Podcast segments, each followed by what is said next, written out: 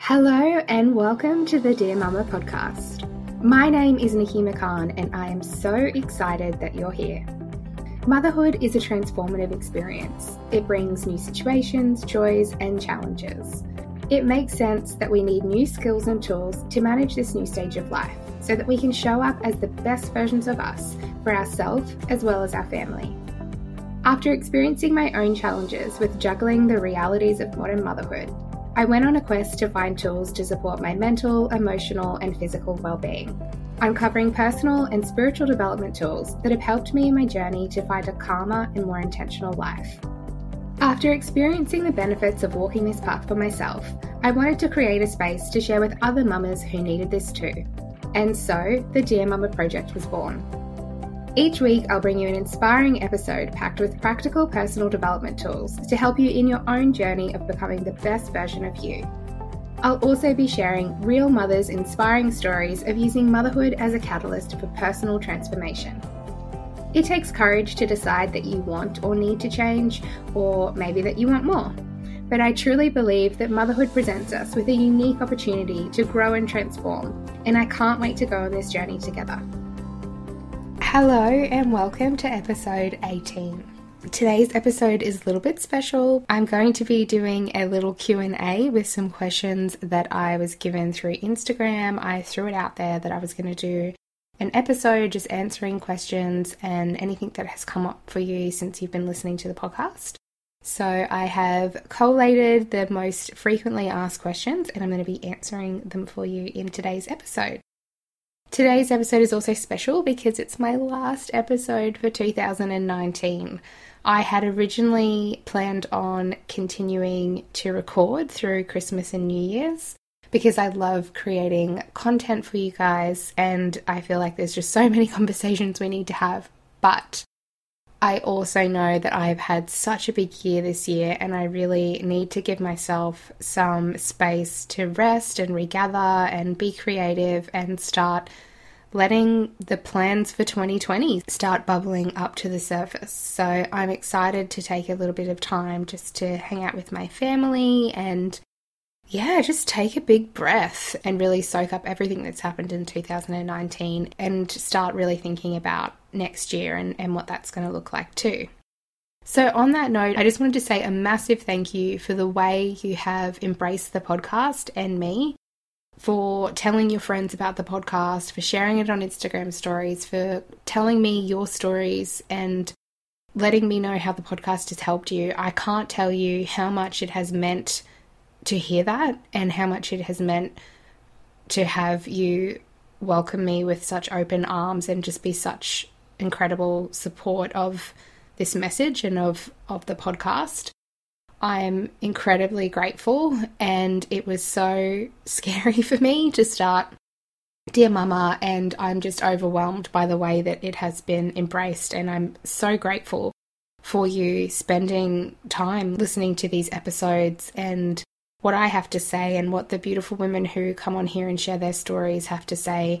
Thank you. I don't take it lightly that you listen, and I really just want to show up for you in 2020. And I know giving myself a little bit of time is really going to help me do that. So, thank you.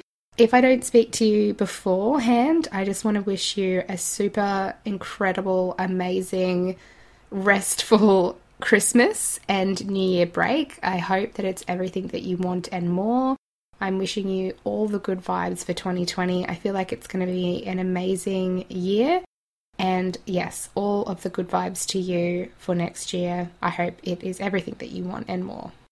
So, this episode is a little bit of everything, and we touch on a few really good topics. So, I hope you love the podcast. And as always, if you listen and have any takeaways, I absolutely love hearing from you take a screenshot on Instagram and tag me, comment on Instagram, send a carrier pigeon, whatever you need to do. I absolutely love hearing from you and hearing what you have taken away from the episode. So, question one What was the best thing you did to help achieve a healthier mindset? The best thing I think I've ever done for my mindset is learn how to separate myself, who I am, from my thoughts.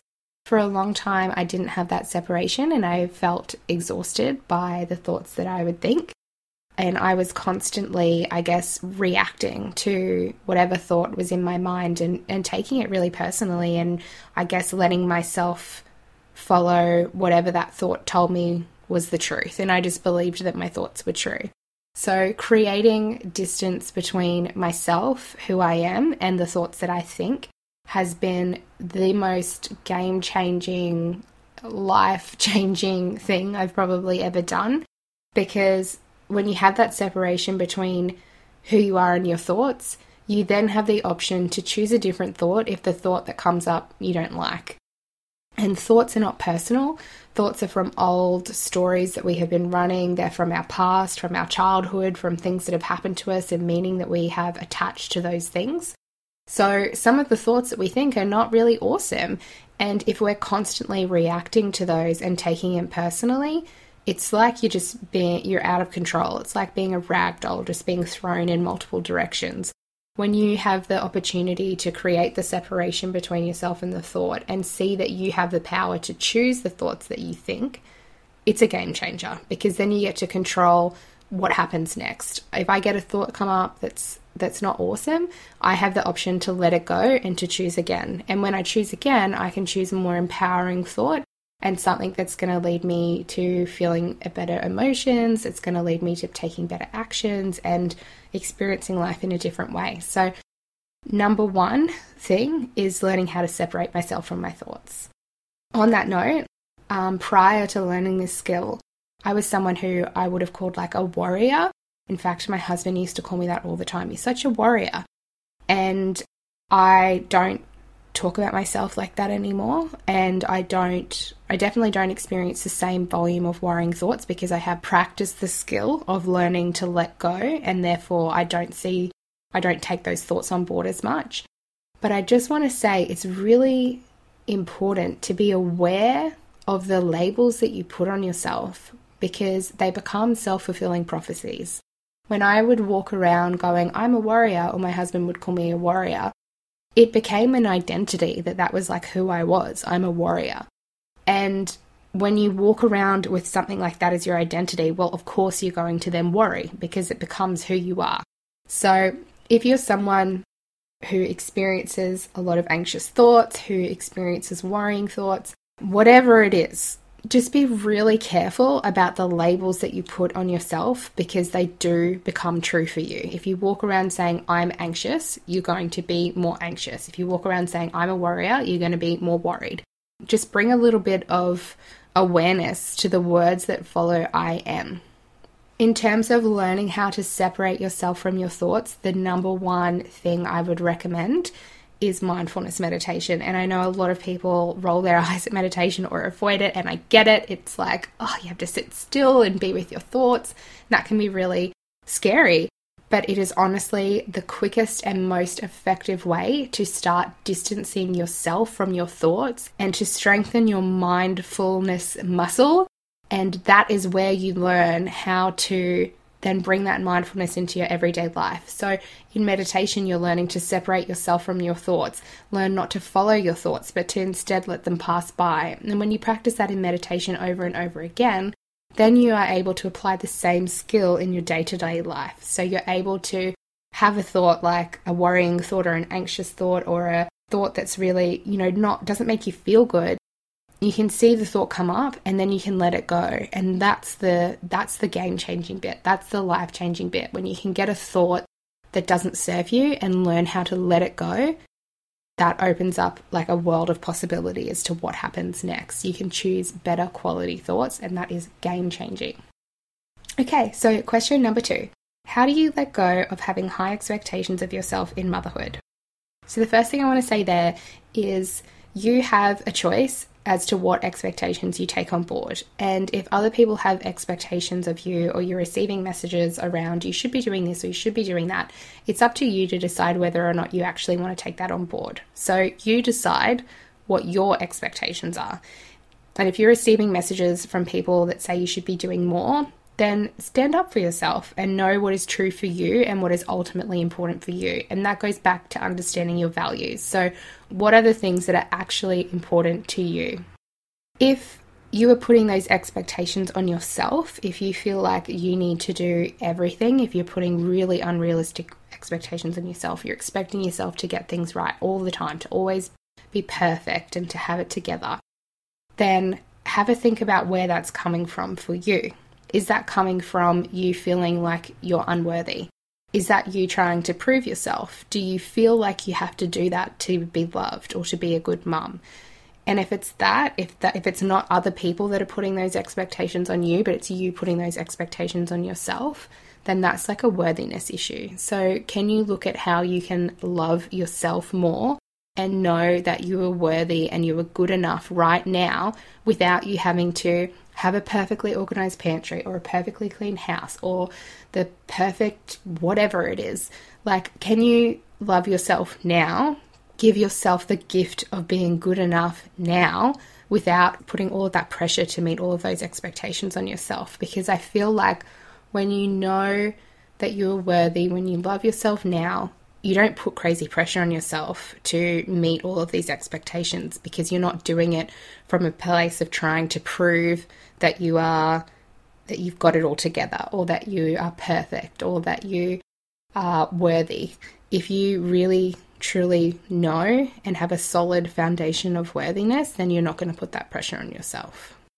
When it comes to this as well, I want to say that in the past, I've been someone who's very much tried to always get it right and who's absolutely beated myself up when I have gotten it wrong. And the biggest shift I saw in terms of letting go of the really high expectations and the berating myself when I would get things wrong is the realization that if I put the pressure on myself to be perfect all the time, to do everything perfectly every single time, to do all of the things, then I am placing the weight of perfection on my son's shoulders.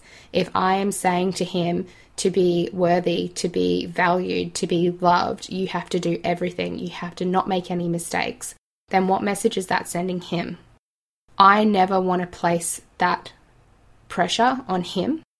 And the only way I can raise a little boy who loves himself and who doesn't feel like he needs to do anything to be worthy, or he has to keep everyone happy, or he has to do things he doesn't want to do to be loved, is if I show him what that looks like. So for me, I really embrace the fact that I don't do everything and that I get things wrong on the reg.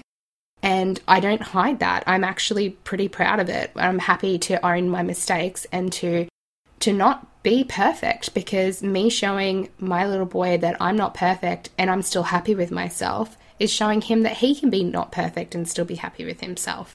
And that's the kind of parent I want to be. That's the kind of little boy I want to raise is someone who knows that he is worthy, he is good enough just as he is without doing anything. He is perfect. And I'm sure that that's what we all want for our kids. We all look at our little people and just know that they are inherently worthy they don't have to do anything to be loved. We love them just as they are. So love yourself the same way. Like, why do we suddenly place expectations on being worthy as soon as you reach a certain age? You know, children are born worthy. You were born worthy. We are all worthy. So I think that's where it comes down to for me. If you've got people who are putting expectations on you, recognize that it's a choice for you to actually take on board their stuff because that is their stuff, not your stuff if you're the one putting expectations on yourself, really look at why am I putting these expectations on myself? What am I trying to prove? Do is it a worthiness issue? Do I not feel worthy? Do I feel a need to prove myself or to prove that I'm a good mom or a good woman or a good person or whatever it might be? And if it is, know that you are worthy. Without any of that stuff, you are worthy right now. And if you're having trouble with that, remember that you are a role model for the little people in your home and for them to grow up feeling worthy and loved for who they are. No criteria, no expectations, no anything attached, that they are just worthy right now as they are, then that's what we have to model to them right now. Okay, question number three How do you find time for self care? I feel like I should have just called this the Worthiness Podcast because it's going to go back to that as well. Um, I was someone who really didn't make a lot of time for self care for a really long time, and I had a little cycle that I would follow where I would not do anything for myself, reach breaking point, um, usually end up crying and feeling just hopeless, I'd have a big conversation with my husband and I would then go out and spend the day looking after myself. I would come home feeling good and then I would neglect myself for another four weeks until I was at breaking point again. Um, so that was a little cycle that I was living over and over and over again, as I think many of us do. You know, we go out and do something nice for ourselves, and then that's it for four weeks, or that's it for five weeks, or however long it is. And I was doing that and found that that obviously wasn't really working for me because I couldn't just do something once and then forget about myself. Like, that's not self care. So, the biggest shift I saw for myself was when I made self care a part of every day. And for me, that's not necessarily really big things. It's just constantly asking myself every day throughout the day, what do I need? What what would make me feel good right now? And listening to that and following that most importantly without any guilt. So I don't have any guilt attached when I decide that I need to go and sit outside and drink my tea in the sun or I need to ask for help, or I need to call a friend and I need to skip work and go and have coffee for two hours with a girlfriend, or whatever it might be. So I think that's that's the biggest shift for me in terms of self care is incorporating it into my day to day life rather than sort of giving myself it once every four weeks or however long as like a treat because that's not self-care it's that's not sustainable if you're just going to do something every now and then it needs to be something that you're consistently doing you're consistently giving back to yourself in terms of finding time i feel like we don't find time, we make time and we make time for the things that we value. If we don't value ourselves, we will not give ourselves time. So, again, it goes back into the self worth issue. For me, I did not have a lot of self worth. I didn't want to spend any time or money or energy on myself, and I carried guilt around that. So I didn't do self care. So it goes back to that worthiness. If you are not feeling like you're worthy of time, energy, money, whatever, then you're not going to make that time for yourself. So I think it's about just really loving yourself and valuing yourself enough to know that you are worthy of looking after you. And how you want to do that is up to you. We all have different ways of filling our cup. I still go through stages of life that are really busy, and I might not get to get my hair done, or I might like, you don't even want to see my toes at the moment. It is terrible, and my nails. But that's okay. You know, there's stages of life that are going to be really busy, but I don't feel depleted, even though my nails and toenails and everything are disgusting, because every day I'm doing little things that fill my cup. I'm going to sit in the sun. I talk to a friend, and most importantly, I do it without guilt.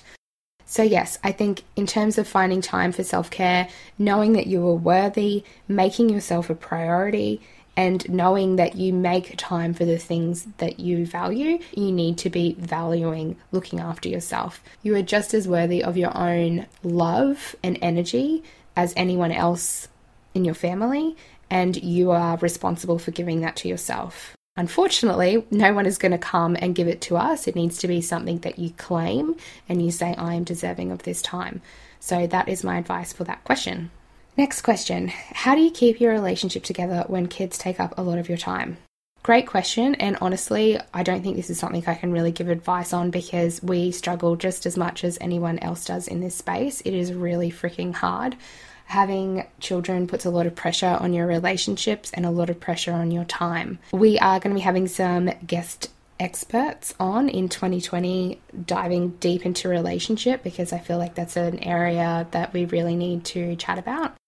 Um, so I won't go into that too much. What I will say is the things that have helped us the most is communication, something we still work on on a regular basis. But I we have found that almost all issues start and end with communication and really just trying to talk to each other and make sure you're on the same page.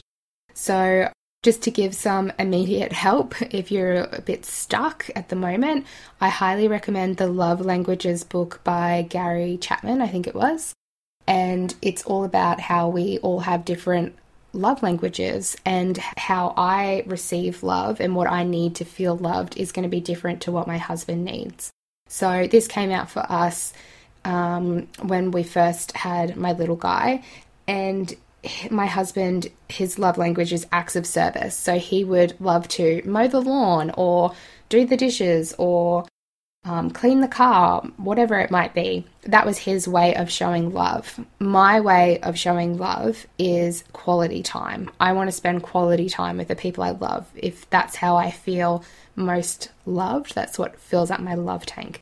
So for us, my husband was out there mowing the lawn or cleaning the car and leaving me inside by myself and I was feeling very unloved whilst he was trying to show me his love and we had this disconnect of communication. And I feel like that's so common. So we read that book oh, it would have been like just after my son was born, maybe like 6 months or something after he was born, and it really just helped us kind of get on the same page with understanding how each other want to be loved. So, that book I highly recommend. I also highly recommend Juliet Allen's Authentic Sex podcast. She has an interview with John Wineland all about feminine and masculine energy, and that made so much sense for me. I listened to it with my husband, and light bulb moments for both of us. So, highly recommend that podcast episode. And I will be having Juliet on the podcast in 2020. So, spoiler alert, but that's happening, and I'm so excited about it. Next question What are your favorite books and resources that help you be positive and that resonate with you? Okay, so I'm a bit of a book lover and I will give you some of my favorite ones that I have had so far. I would really recommend for anyone Daring Greatly by Brene Brown. Absolutely loved that book. Um, I also highly recommend listening to books on Audible, which is an audio book app that you can download on your phone. It just makes it so much easier. I feel like it's quite hard to um, find time to really sit down and read a lot of the time. So, listening on Audible is really cool because you can listen in the car or at the gym, going for a walk, whatever you need to do. So, Daring Greatly is amazing. Um, some motherhood books that have really helped me The Complete Buddhism for Mothers by Sarah Napthali. Um, so it's obviously based on Buddhism, but there's a lot of stuff around mindfulness, um, patience, surrender, compassion. So I found that book really, really helpful. Would highly recommend for any mums who are feeling like they need a little bit more mindfulness and self compassion. I really, I really loved that book. Another motherhood book I have loved is The Motherhood, which is by Jamila Rizvi who was just on the podcast in the last episode. Great book for new mums who are in the thick of new motherhood and feeling like, what the hell just happened? This book's like a, a, knowing nod and a wink and a hug for someone who is in the trenches of new motherhood and just lets you know that you're not alone. So, highly recommend that book as well. There's also a book which I talk about for parenting that has really helped us, and that is How to Talk So Little People Listen just a really good book for understanding tantrums and dealing with little kids and how they communicate because they do not communicate in the same way as us. And being able to, I guess, get on their level can really help with tantrums. Some other books that have really helped me is Love is Letting Go of Fear. This is based on A Course in Miracles and talks about the importance of moving towards love and away from fear, and how everything that we do in life is either coming from a place of love or coming from a place of fear. It really resonated with me. It's a very kind of nice, easy book to read. Um, so, highly recommend that one. I also really love Light is the New Black by Rebecca Campbell, and that's a bit more of a sort of spiritual book, um, but I really like Rebecca Campbell's writing. And that's probably it for my book list at the moment. I'll be sure to update you though when I get back, maybe. I'm planning on getting as many books in as I can.